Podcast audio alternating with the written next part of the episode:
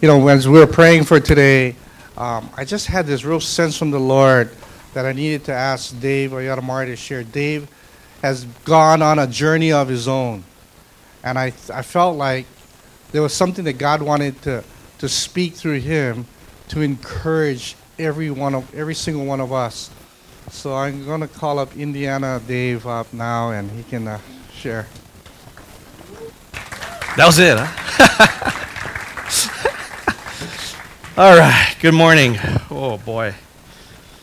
So as we prepare for this, I don't know if you've seen the uh, scallop shell before. Uh, so I don't know. Have you guys seen these symbols before? Anybody?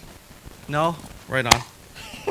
so um, basically, what these are, these are symbols, and the yellow arrow are symbols of something, a route called the Camino de Santiago, and uh, it, was depicted in a 2010 movie as well. Um, Emilio Estevez and his, his father, Martin Sheen, starred in a movie about the Camino de Santiago. And um, I thought I'd share with you a little bit about that. And why am I dressed so weirdly? Well, this is how pretty much I went walking on the Camino de Santiago. Um, and it was my boots. That's what's what we got here.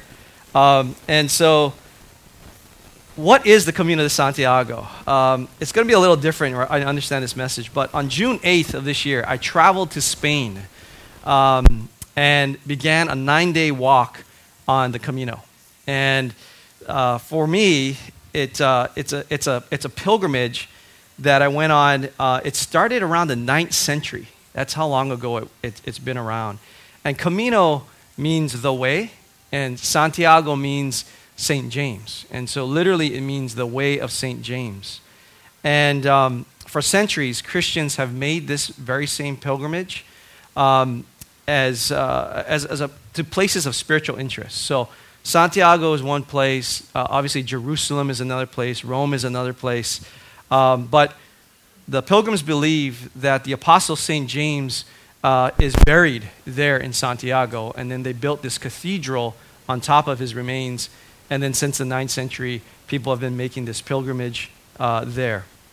And so, when Pastor Mark prayed and, and felt a nudge to ask me to share with you about my experience this morning, I thought I'd bring uh, 50 slides from my, uh, from, my, from my trip. Okay, I'm kidding. I'm not going to share with you 50 slides and bore everybody this morning. Uh, you know, in, in, fact, before you bolt for the door, um, it's far from a vacation log I'm going to share with you this morning. In fact, let's just start right there. It's actually, it wasn't a vacation for me. Uh, I'm part of this leadership program you may have heard, may, maybe not here in Hawaii. It's called the Omidyar Fellows. And its, its mission is to prepare leaders in Hawaii to make positive change in our community. And as part of this program, I was afforded the opportunity to go anywhere in the world.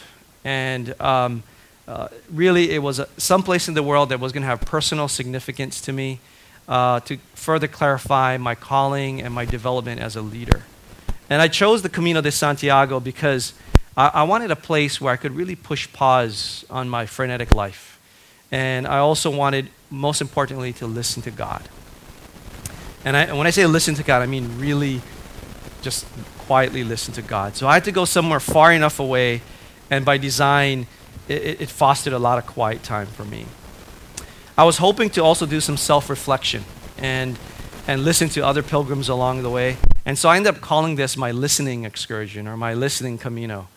And um, what was I hoping to hear? First and ho- for- foremost, as I was telling you, I was wanting to hear God's voice. And um, you might be wondering, well, what is this Camino? How long is it? Um, and so we have a map here, I think. Well, this is one of the countrysides of where I walked. Uh, it's called Ofolibar area, Pradella. But there's a map. Um, and this is the Camino de Santiago. Uh, oftentimes, pilgrims will start way on the right. This is northwestern Spain. If they start there, it's about 500 miles long. It'll take them about five, six weeks, maybe more, depending how long they want to walk. Um, I actually started 127 miles away in Ponferrada, which, if you can sort of see it, if I don't fall off the stage, it's like right here. So I'm not even covering the bulk of it. I only had about two weeks. Um, so it took me nine days, about 14 miles a day. And to give you a sense of perspective, from my home in Haina to here at KCF, is about seven miles. So for me, it would be like, or for you, as a frame of reference, it'd be like me doing a round trip every day.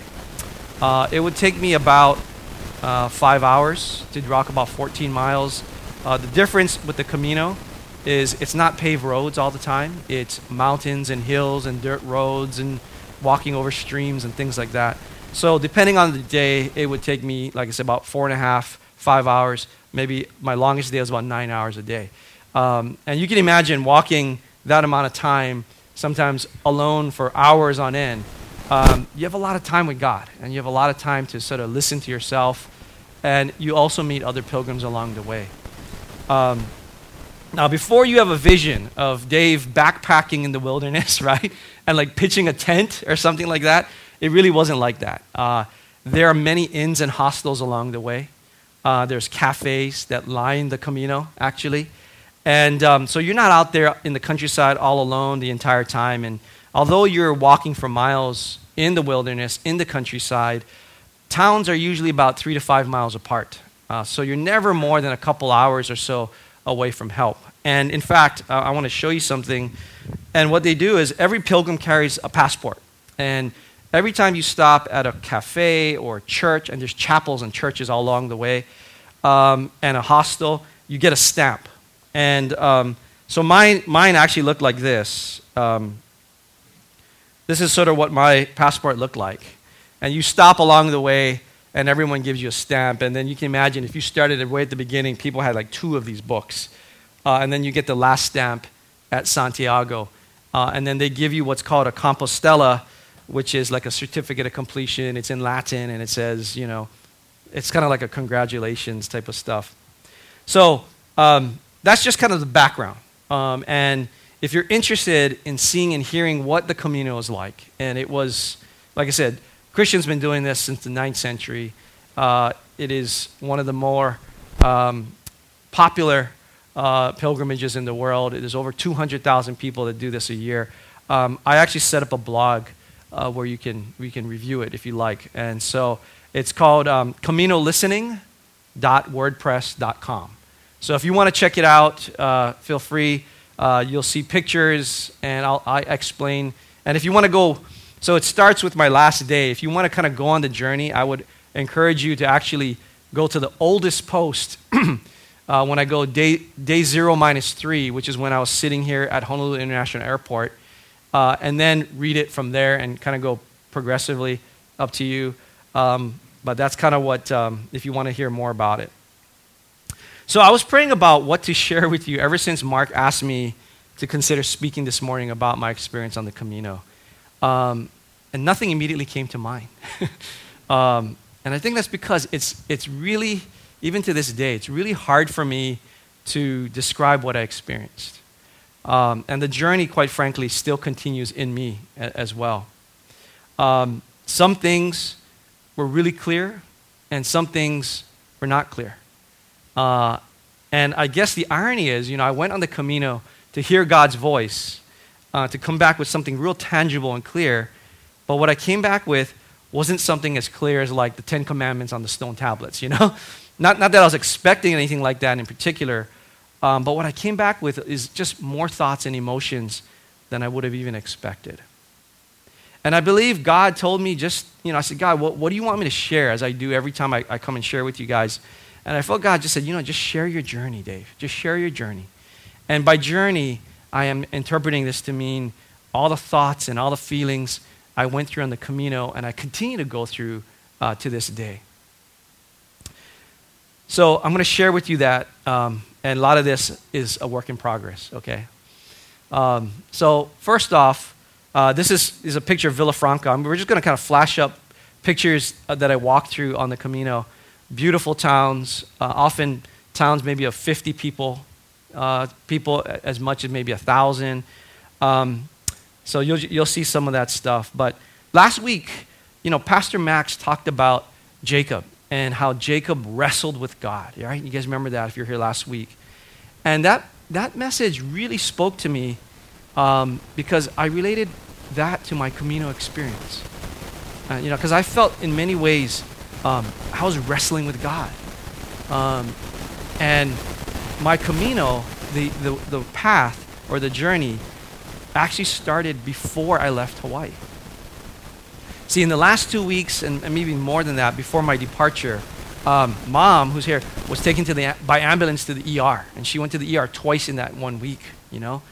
Um, urgent care three times, yeah, mom, and visited a couple specialists and her primary care physician. And then, to make to even top things off, we heard rats in our attic. and I hate rats, you know, as, as Barry will tell you, you know, I hate them. And, um, and then you know, Thursday of, of this couple weeks before, it was May 26th, the elders pray for my family, my mom, and me. And that night, I was like, I didn't hear any rats. And the next morning, my mom's pain and all her physical ailments completely disappear. And she's been good since, you know? And I'm like, wow, right?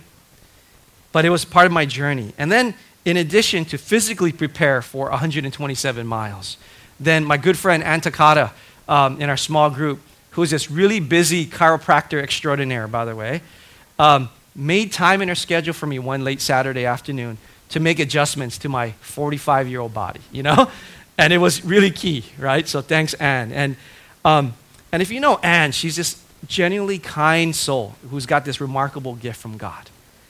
And in the weeks leading up to the Camino, and I was you know, physically preparing. That's almost like 95% of my energy was going there. And I was on REI, Amazon, I was like everywhere and just buying gear. I was on this like shopping spree. So, you know, good hiking shoes. Uh, I got this, you know, anti-blister socks and anti-blister balm and life straw. Barry's like, you need a life straw if you get in trouble, right? And first aid kit supplies, pocket knife. I got this CamelBak with, you know, three liter bladder. I got this backpack from the uh, Boy Scout store, rain jacket. I got wicking shirts, underwear, shorts, camp suds. If you guys know what camp suds is, by the way, great thing. All you need is camp suds. Um, walking sandals, and more. I mean, I was going every night. I would think about something else I needed. you know. Then a week before my departure, okay, I felt God just tell me, "Hey, Dave, enough buying stuff already. I got this." Right? Now is the time to focus, Dave, on the spiritual preparation. I was like, okay, God. So on Saturday, 28th, I was listening to some worship music, and some of that I was taking with me on the Camino. And I was listening to the, the song, Come, Now is the Time to Worship. And it struck me that with all the things that were going on in my life, that this trip to the Camino might literally be about worship. And I was going to worship the Lord. And I said, But what does that mean? I got to go halfway around the world to worship the Lord. And that's when my spiritual preparation really started to kick in. And then to talk about shoring up my spiritual preparation, like a wake up call, all right? Out of the blue, a friend of mine, sister, who I haven't talked to in like over a decade, contacts me out of the blue and says, says she's become a medium. I'm like, what? And she's like, you know, I, I, got a, I had a vision and I got to share it. It's about your mother. And I'm like, what? You know? And, and it, it, it really told me, yeah, that this was uh, a spiritual journey I was going on. That I needed to pray. And that while I was prepared on all the physical part, um, God was tell- sending me a message that, you know what, you got to spend time on the spiritual preparation. And, and don't forget that, Dave. The next day on Sunday, uh, came to church, uh, walked to church, uh, and the intercessors had prayed for me, and they pointed out several passages which I want to share with you this morning, which, which I carried with me through the Camino. And the first one was Deuteronomy 31 8. And in Deuteronomy 31 8, it says, The Lord Himself goes before you and will be with you. He will never leave you nor forsake you. Do not be afraid. Do not be discouraged. And it was important to, for me to hear that because as I was planning to go on this Camino, and I said 127 miles, I was, I was a little afraid. I'm like, what's going on? And I had all this spiritual warfare going on, and I thought, man, I've never experienced that intensity before. And, um, and so it got me a lot, very nervous. And to hear that word uh, really emboldened me. And then in Psalm 145, verse 20, it says, The Lord watches over all who love him, but all the wicked he will destroy. And then the intercessors also gave me Psalm 86, which is a very heartfelt prayer of David. And I'll, I'll go into that a little bit more a little later this morning. But I share these with you because I, I really think we're all on a journey. And as in Deuteronomy 31 8 and in Psalm 145 20 state, we can have courage that the Lord is with us, truly with us. He watches over us on our journeys. Whatever your personal journey may be, God is there. But sometimes we wonder, where is God on the journey? How come we, or at least I, don't always feel like I hear his voice? Especially when so many things are going on, like multiple trips to an ER, or just crazy stuff happening at work, or just trying to answer the calling or purpose of our life. You wondering, where is God in all of this? And that's where my listening Camino, which I'm also sort of calling my wrestling Camino, comes in. Because it starts with an earnest, heartfelt seeking for God and not letting go of God until you hear Him. I'll speak more on that. So as I unpack this journey, I want to share, I, I share with you all the stuff going on before the Camino because it, it, it really is a spiritual journey. It really is a spiritual journey. And the journey is really here. More than physical outfit in Spain or you know, the journey is very personal and spiritual. Now one of the things that struck me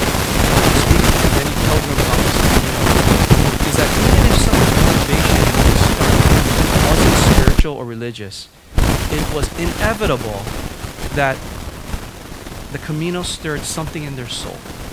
And in some personal way, they could not help but sense there was a spiritual reality that existed. And I really wish the same for each of you. That even before I begin to unpack this Camino now, um, that you would appreciate there's a spiritual reality out there. And on the Camino, I, I read and meditated on the book of James. It's not the same St. James of the cathedral, um, but I read the book of James about half chapter a day. There's five chapters in James. And, and some of my thoughts I'm going to share with you this morning. And on that morning um, of the first day, back to work. So I came back from the Camino. Um, I, I was going back to work that morning, and my wife, Tammy, asked me a very pointed question. And she goes, Dave, how are you going to approach work differently because of what you experienced on the Camino? And I'm like, man, that's a really good question. and, and I'll be honest with you, I'm still trying to answer that question today. And not just for work, but for my life in general. Because some of the things, like I mentioned on the Camino, were crystal clear to me, but others less so. And it's really, I think, a work in progress. But there were sort of seven things as I unpacked, as I was preparing for this message, I wanted to share with you today. And the first thing is this.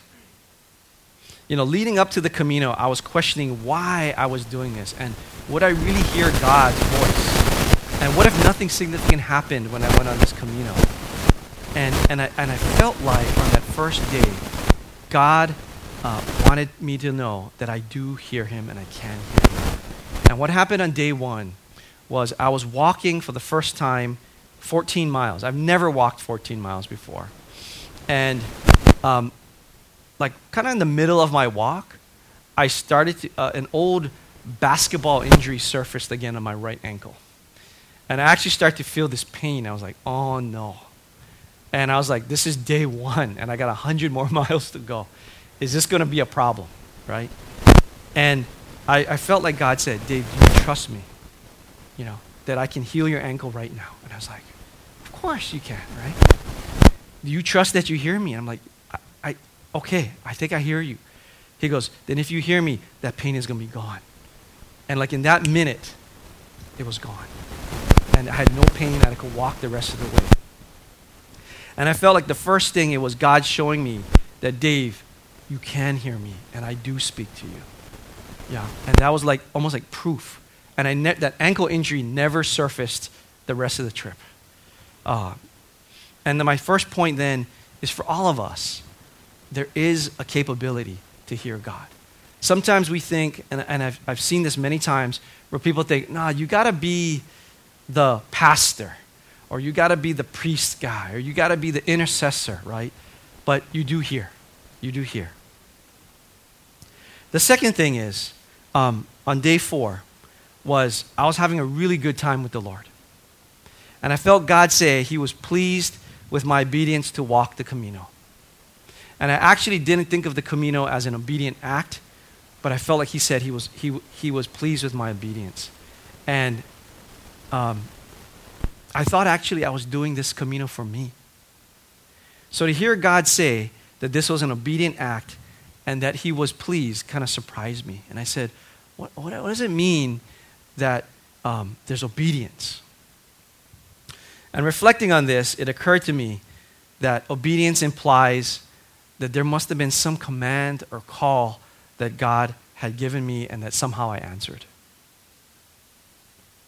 And He wanted to let me know that He's the one who had called me to the Camino, whether I realized it or not. He's the one who put the thought in my mind in the first place. And He's the one who wanted me there. And so when I thought about it, I said, well, can you still hear God when you don't even know He's there? And I, I think the answer is yes. Because if you turn to Job 33, chapter 33, verse 14, it says this It says, For God does speak, now one way, now another, though no one perceives it. And I must have read that passage before many times, but it never internalized that passage. That God speaks, but no one perceives it. So we hear, but the noise of our lives, I think, drowns out our ability to perceive God's voice. We hear, but the noise in our lives drowns out our ability to perceive His voice. And I, I say that twice because we often, I think, and I talk to a lot of you too, we want to hear God. A lot of people want to hear God. So we're making a decision about something. We want to hear God about a decision to make. And it's easy for us to perceive that, you know what, we didn't hear anything when in fact we hear, but we don't perceive because our lives are so noisy. Now, for those of you who've heard my testimony before, several times, I'm going to apologize right now and, and ask that you afford me some time to briefly share with you um, something that happened to me back in 1992 when I was still an atheist. So I apologize if this is a repeat for many of you, but to make the long story short, in the summer of 92, when I was still an atheist, I had this dream, right? And I had this dream that I heard the audible voice of God actually saying, David, why don't you believe in me? Why don't you believe in me? And, in, and this feeling of complete love and warmth came over me I'd never experienced before. And I just knew it was God. And in the fall of that same year, I experienced it again when I was wide awake. So that's the backdrop. But when I was walking on day four, I was going to this town of Sarria. I actually asked God, I said, God, I want to hear your voice again like I did 20 years over 20 years ago. How come I don't hear your voice again? And immediately I felt like this, this warmth and, and, and love again, just in that moment uh, with God. And I, I just, I wept right there on the Camino. I was walking and I was, I was crying and I was just weeping and I just felt filled with the Holy Spirit. And as I'm walking, all of a sudden, I caught this like picturesque view of the mountainside, and I stopped. I put out my phone and I took a picture.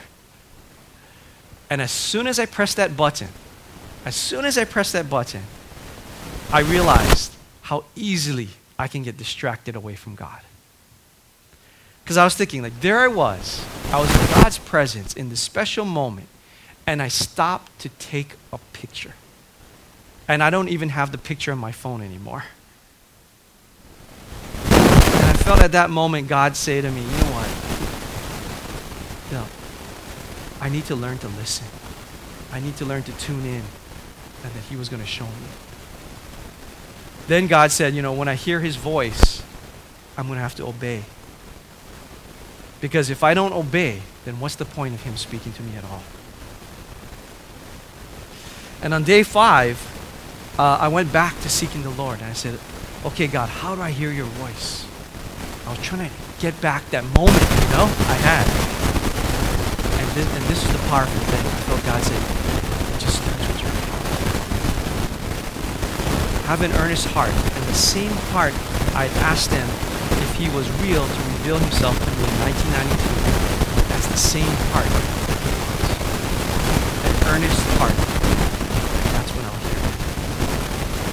And then God, I think, said to me, it was important because people often don't seek Him with an earnest heart. So I went back to how I felt in 92, and I was saying, how did I feel? How, how did I feel right in my soul, and how I was going to recapture that feeling again? And then that's when it reminded me of Psalm 86 that the intercessors had In Psalm 86, there's a few verses I'll highlight here. But in verse 3, it says, Have mercy on me, Lord, for I call to you all day. And in verses 11 and 12, it says, Teach me your way, Lord, that I may rely on your faithfulness. Give me an undivided heart, that I may fear your name. I will praise you, Lord my God, with all my heart. I will glorify your name forever. And these verses in Psalm 86 exemplify to me that earnest heart that God seeks, that He wants seeking Him. It's a continuous, it's a relentless, it's a humble seeking of God. Not necessarily to pray to God just to say, Can I get this, God? Can, I, can you give me this, God? Can you give me this, God? But instead, it's an openness to just God's mercy for all of our shortcomings and just to receive and to learn what God wants us to learn and to have a deep reverence unto praise and worship for the Almighty God. And it was in that moment I, you know, I just came to realize that in 92, although an atheist, the earnest seeking for the truth of God's existence that's exemplified here in Psalm 86 is exactly the kind of heart that God wants all of us to have and what he was speaking to me about. And the fourth thing is this it's to simplify. One of the best things about Spain is that it was it's 12 hours in time zone ahead of Hawaii. And, and what's good about that is when my day started at 6 or 7 o'clock in the morning, it was 6 or 7 p.m. back in Hawaii, and I could video conference with Tammy and Josh on, online. And when it was 6 or 7 p.m. at the end of my day, after walking that long day, I could video conference them and, and see their faces and talk to them. I was talking to mom too at dinner. Um, and, and it was, it was enjoyable because I could speak to them twice a day and it was like the start of my day and the end of the day and how did it go. And, but the funny thing occurred to me about, you know, this time into the Camino is that all I had to do every day was just walk, right? I just walked 14 miles or so. And as I'm video conferencing Tam and Josh, there's Tam yelling at Josh, Hurry up, Josh! We got all these things to do, you know? Hurry up, rush, rush, rush. And I'm watching this stuff, and I'm going, This is nuts. this is nuts, you know? It was this really surreal feeling like I'm watching their life, which was my life when I'm there, and how frenetic it was. And that's when it occurred to me. I said, you know what? We live in the matrix. We really live in the matrix. See, in the opening, in one of the opening scenes of that movie, The Way, and if you have Netflix, it's there, okay? But I would encourage you. But in the opening scenes of The Way, Emilio Estevez is the son of Martin Sheen, and he tells his dad, You don't choose a life, you live one. That phrase that you live a life, you don't choose one, is the point that was brought home to me when I'm watching the frenetic life of my family acted out by Tammy and Josh in the Matrix in Aina Haina. See, our lives are so busy. It's filled with so many to dos. And, and hence, it's so noisy that no wonder we don't perceive to hear God anymore. That's when I said, I need to simplify my life. See, symbolically on the Camino, I found that in spite of all the things I, I bought on my shopping spree for this 127 mile journey, I actually needed very little. Just two sets of clothes is all I needed. Because you do laundry, right, when you get to the room. You just need good shoes. You need socks, hat, sunglasses, walking sticks, and a rain jacket, and that's all you needed. And it was symbolic because just like our everyday lives, I think we overfill our backpack, our life, with too many activities. And I overfilled my suitcase and my backpack with things that not only I didn't need, but started to distract me, weigh me down from the true purpose of my journey. And that's when I said, to simplify. It isn't as straightforward as just doing less. Because I think that's the easy thing to say is just, oh, let's just do less in life. But I think to simplify means let's just wipe the slate clean. And then start with the big things that are important. And invest your time and your mind space there. Then be slow to fill the rest of the time with other things. You remember um, so a while ago, Pastor Max shared that analogy of putting rocks in a jar, yeah? And he was like, put the big rocks first and then pour the little rocks, and you can fit more in the jar, right? I wanted to add a corollary to that because I thought that was such a great analogy. And I think the corollary is to simplify, not just to prioritize, but to simplify means don't be so quick to fill the jar at all. See, I think it's about pace, right?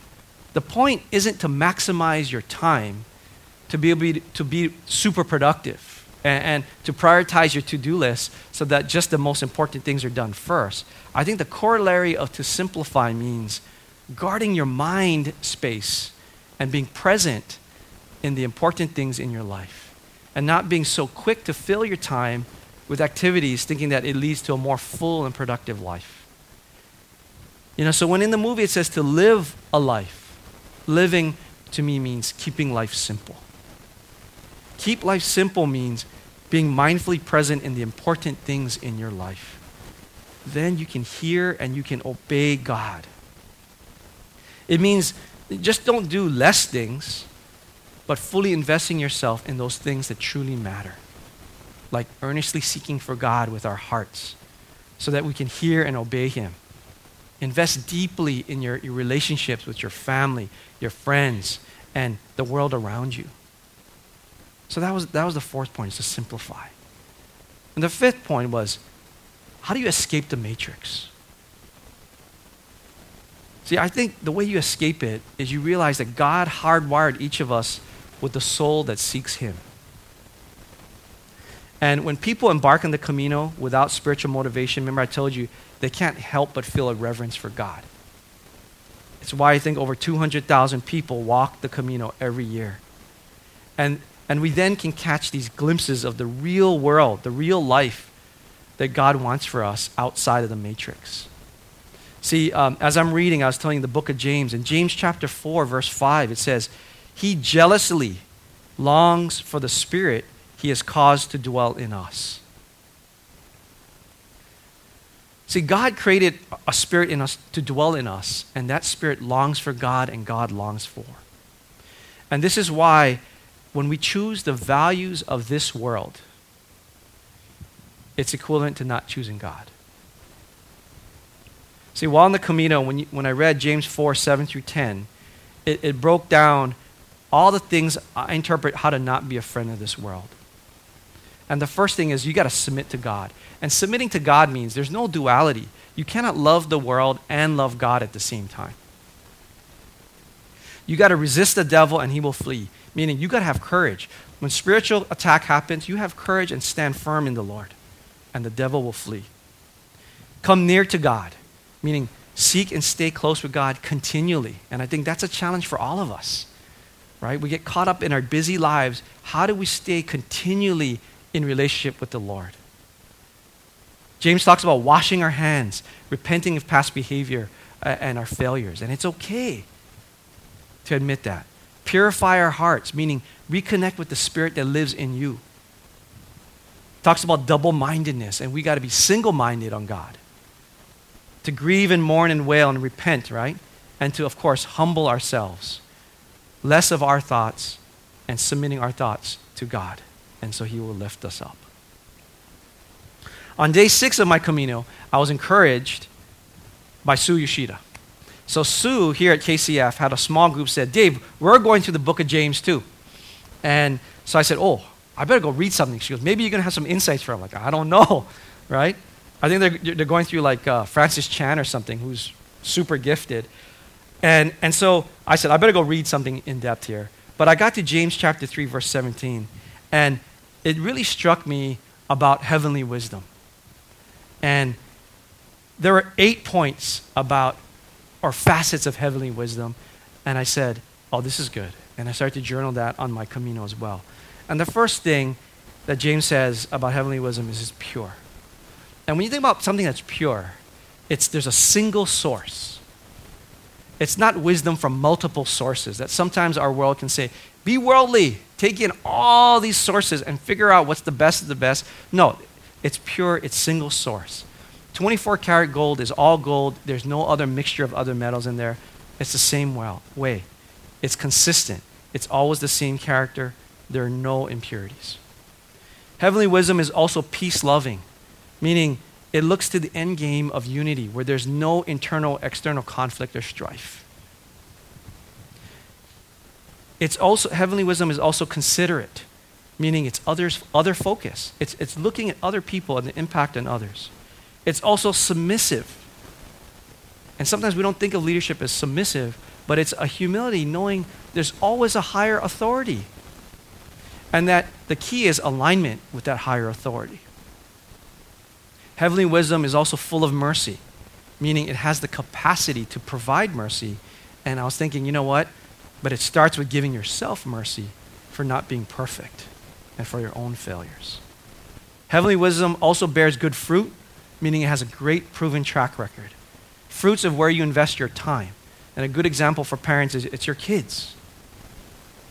Heavenly wisdom is also impartial, without bias and it's sincere, meaning there's alignment within yourself, in alignment with your actions and your thoughts, and with your thoughts and your heart.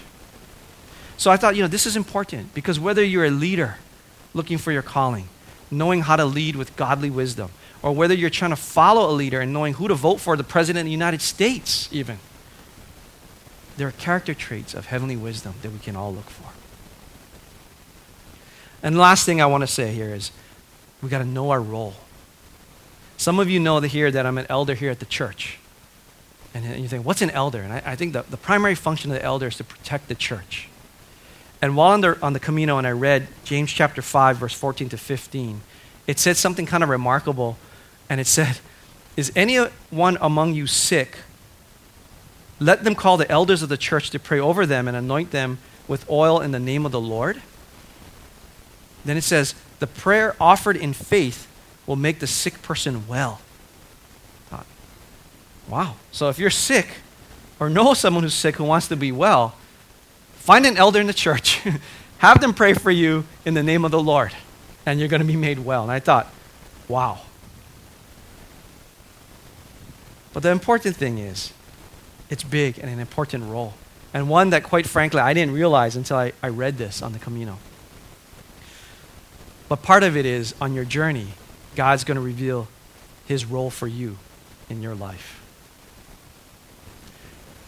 So I'm just going to summarize it here is that this all goes back to, again, what I said in the beginning when Max was talking about last week in the message about what it means to wrestle with God. When we earnestly seek God, we try to grab hold of God with everything we got and not let go. That's, that's the passion, the focus, the determination we need to have. Right? It, it doesn't mean you have to travel halfway around the world to Spain and walk 127 miles or more. Your Camino is right here. Know that you have the capacity to hear God. It's just that maybe you're not perceiving that you do. And when you, when you do hear God, you got to be ready to obey Otherwise, what is the point of God speaking to you? And then God wants us to come like Jacob with that earnest heart that we're going to come all in and we're not going to let go until we get God. Then we got to simplify our life. And it's about the pace of life and investing your time not only in how much time you spend, but how much you do. We got to escape the matrix by not being a friend of this world. We've got to seek heavenly wisdom and discern what the character is of heavenly wisdom, those eight things. And then we've got to receive and know what our role is. What is your what is the role that God has for you? And then our job at that point is to know what that is and to go do it. Let's stand. Let's stand. I'll, I'll close uh, today. So, like I said, this is a work in progress for me. Um, the Camino was hard to put into words, and I tried my best, and maybe it'll change in, in different ways later on um, as the journey continues. But let me just pray for everyone. Um, Heavenly Father, God, you know, I, I want to thank you that all of us, God, are on a journey. Sometimes, Lord, we, we uh, I, I think we want to confess, God, that we don't always earnestly seek you with all of us, all of our heart. That our lives are noisy, they're busy, and we don't hear you or we don't perceive that we hear you, Lord. So I pray now that in some way or form, that everyone's journey here will lead to an earnest seeking of you, a heartfelt seeking of you, God. And that the noise in everyone's life would just drown to a dim, so that, Lord, they can clearly hear your voice again and feel you, Lord, your love for them. I thank you. And as we say in Spain, buen camino. In Jesus' name, amen. You know, Dave, Dave had mentioned that if anybody is sick and need healing, that you just come in the prayer offering of faith by the elders. He's an elder, I'm an elder, Danny's an elder. So if you would like prayer, need prayer, need some kind of healing, we'd love to pray for you. So, you know, the rest of you can go grab something to eat back there, fellowship a little bit.